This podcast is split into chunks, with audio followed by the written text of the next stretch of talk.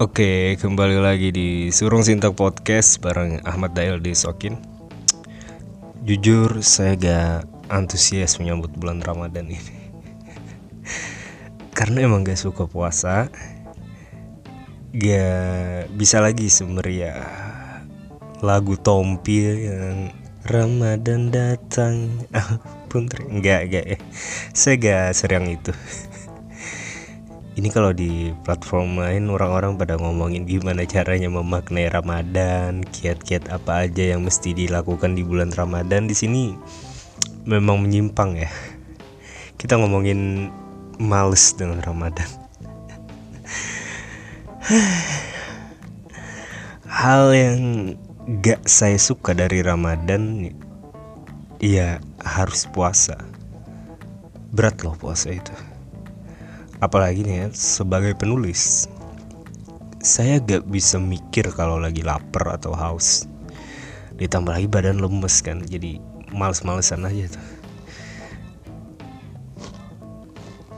Uh, otak saya itu jalannya cuma pas dari jam 8 pagi sampai jam 2 siang. Paling lama saya gitu. Sisanya udah agak terlalu bisa mikir lagi Nah, biasanya di waktu-waktu itu yang sering saya gunain buat nulis. Dan sekarang puasa jadi jadi malas banget nulis. Pernah kepikiran kalau Nabi waktu Isra Mi'raj bisa nawar waktu sholat? Dari 50 sampai jadi 5 waktu aja kenapa pas perintah puasa ini Nabi gak nawar? Bisa jadi seminggu. Eh tapi ini per pertanyaan bener dong. Bukan maksudnya bercanda bercandain agama ya tapi emang serius layak untuk dipertanyakan. Berat loh puasa itu. Nahan lapar nahan haus seharian. Dari siang itu udah kepikiran pengen makan ini makan itu. Padahal pas buka puasanya ya minum air putih segelas aja udah terasa begah ya enggak dari situ mestinya kita bisa lebih peka ya buat bedain mana keinginan mana kebutuhan. Di situ juga mungkin e, pertarungannya mengendalikan keinginan-keinginan itu ya ngontrol nafsu. Biar tahu apa yang sebenarnya dibutuhkan nih. E, puasa juga nunjukin value lebih ya terhadap sesuatu. Gila air putih aja pas buka puasa itu terasa seger banget nih Carlos nih kalau misal dibuka puasa terus buka pakai air putih aja dijamin bisa dia review sedemikian rupa saking puasa ini ngasih value lebih ke air putih. Tapi kalau diingat-ingat nih ya kayaknya saya makin produktif. Maksudnya justru pas bulan Ramadan. Ada yang sama nggak nih? Atau nyadar gak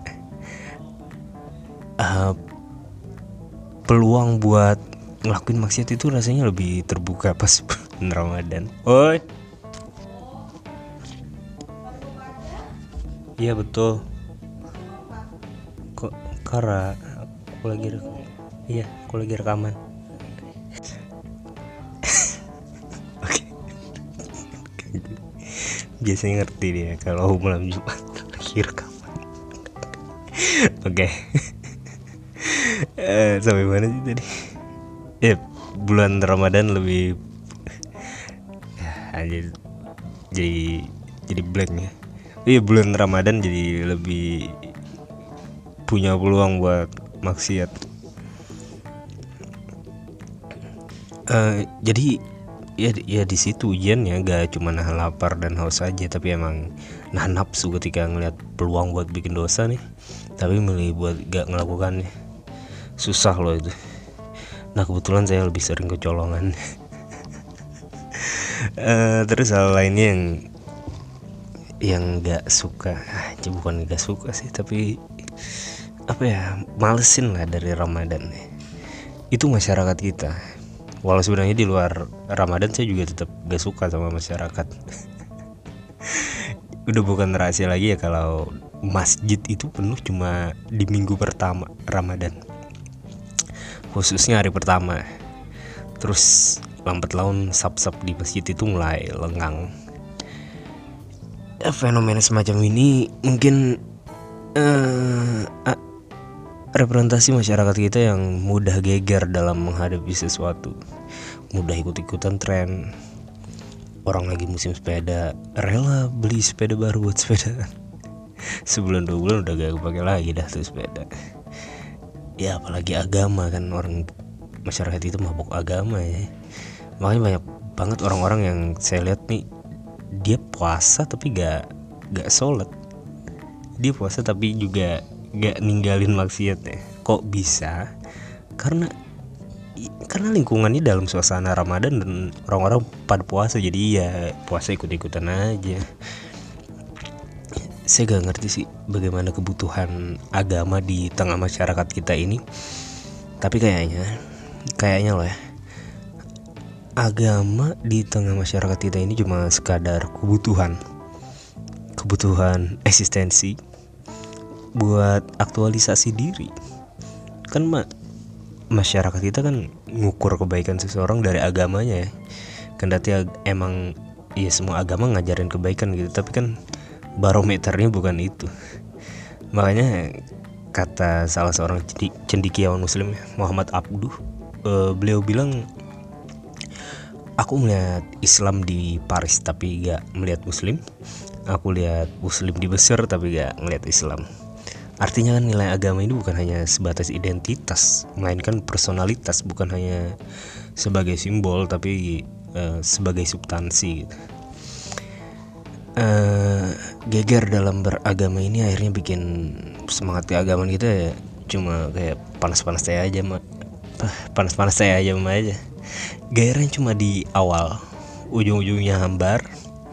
Karena yang kita kejar bukan nilai tapi cuma simbol-simbol keagamaan yang ya padahal itu cuma formalitas saja yang mesti diprioritaskan kan mestinya esensi dari simbol-simbol itu kan uh, nahan lapar dan haus itu cuma formalitas prioritasnya ya kan mengendalikan hawa nafsu itu. Ini pengeluaran malah jadi lebih banyak padahal kebutuhan makan jadi dua kali sehari aja pas puasa. Ya. tapi minat belanja malah meningkat. Ini bukan bukan puasa tapi tapi cuma mengubah pola makan aja. Uh, makanya Ramadan akan selalu nyeleksi mana umat musliman mana umat musliman kalau saya jelas istiqomah lah. Dari awal Ramadan gak tarawih sampai malam lebaran gak tarawih. Jadi istiqomah. Anjir sebut banget orang depan rumah. Oke bentar. Kita nyari berita baru 7 menit dan sebenarnya saya agak nulis materi buat malam ini. Kita pause dulu bentar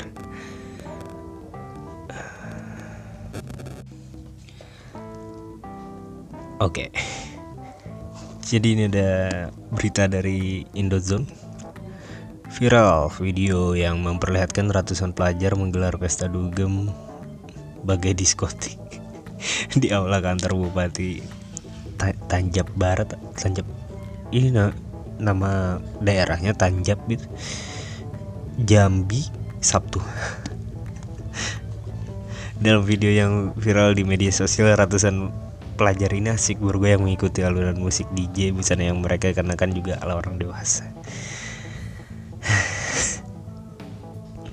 Gimana ya? Kayaknya orang Indonesia emang emang norak aja ya buat have fun nih gak gak pada tempatnya gitu. Makanya banyak orang-orang Indonesia ya di masyarakat kita yang mabok gitu di kampung.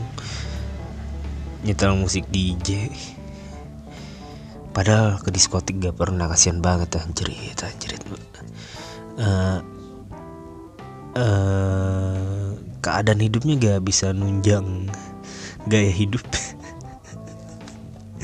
Akhirnya cuma bisa nyetel lagu-lagu DJ dari YouTube maboknya juga di rumah. Nah ini di malah di kantor bupati uh, terus aduh baru 9 menit. Gila ini catatan catatan lagi materi podcast sebenarnya gak kecatat ya. Karena saya stuck akibat lapar dan haus di bulan Ramadan ini. Jadi kerasa banget kan nggak ada arahnya ini podcast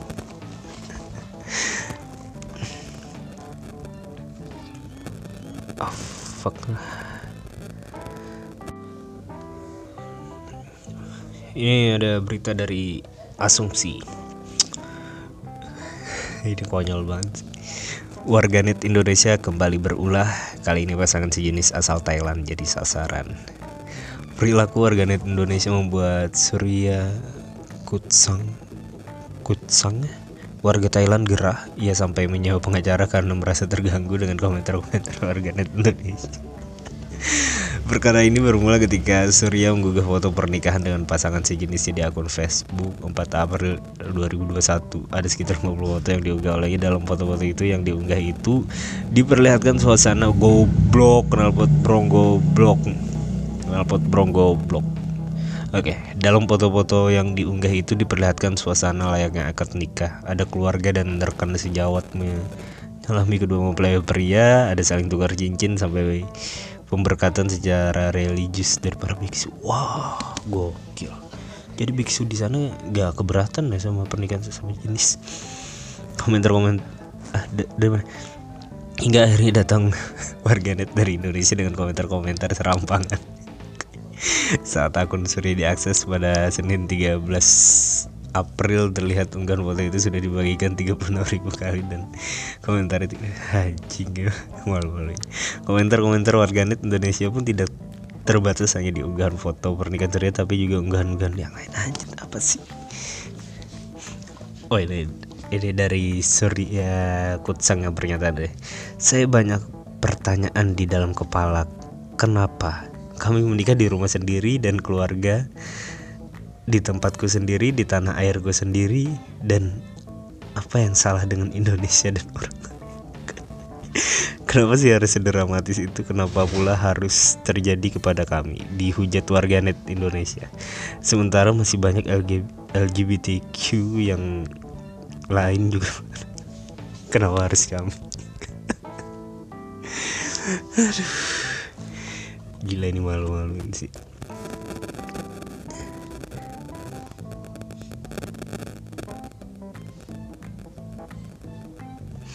uh, ini bukan saya gak gak bukan maksudnya dukung LGBTQ ya saya gak gak setuju dengan tindakan ini tapi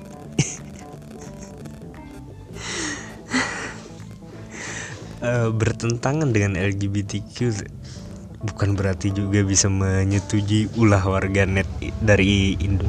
Penalpot bom goblok goblok.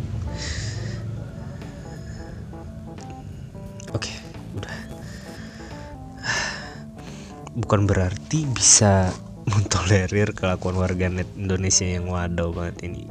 Ini kan di sana legal ya pernikahan sesama jenis di sana legal dan lumrah di sana. Kok kita nyerang lapak orang anjir? Kalau gitu kenapa kita gak sekalian nyerang Korea Utara gitu? Wah kenapa komunis? Eh kenapa kalian bangun negara komunis? Wah kenapa presidennya se otoriter itu? Kenapa? Anjir ada apa sih sama warganet? Aneh banget sumpah. Geli malu-maluin sih ya akhirnya rame. Kemarin kalau nggak salah rame tagar Indonesia say sorry to Thailand ini. Aduh kan goblok banget ya. Yang salah siapa yang minta maaf siapa jadinya kan. Oke kan kita ngeliat ya. Gak setuju dengan LGBTQ ya. Terus pada akhirnya kita minta maaf karena kelakuan kita sendiri anjir emang. Goblok goblok. Ya LGBTQ salah di mata agama ya di mata agama salah. Terus kita akhirnya minta maaf. Karena kesalahannya apa? Salahnya di akhlak anjing. Lucu banget. Oh ya. Kayaknya ini podcast mau vakum dulu deh. Selama Ramadan susah banget rekamannya jadi depan rumah orang pada ngumpul suara orang tadarusan juga. Jadi susah lah. Padahal ya padahal kan uh, Quran sendiri bilang kan iza al Quran fastami tapi kan uh, momennya nggak pas gak semua orang bisa dengerin Quran di jam-jam tadarusan gini. Jadi udah kita lanjut lagi habis lebaran oke. Okay. selamat menunaikan ibadah puasa di bulan Ramadan. Bye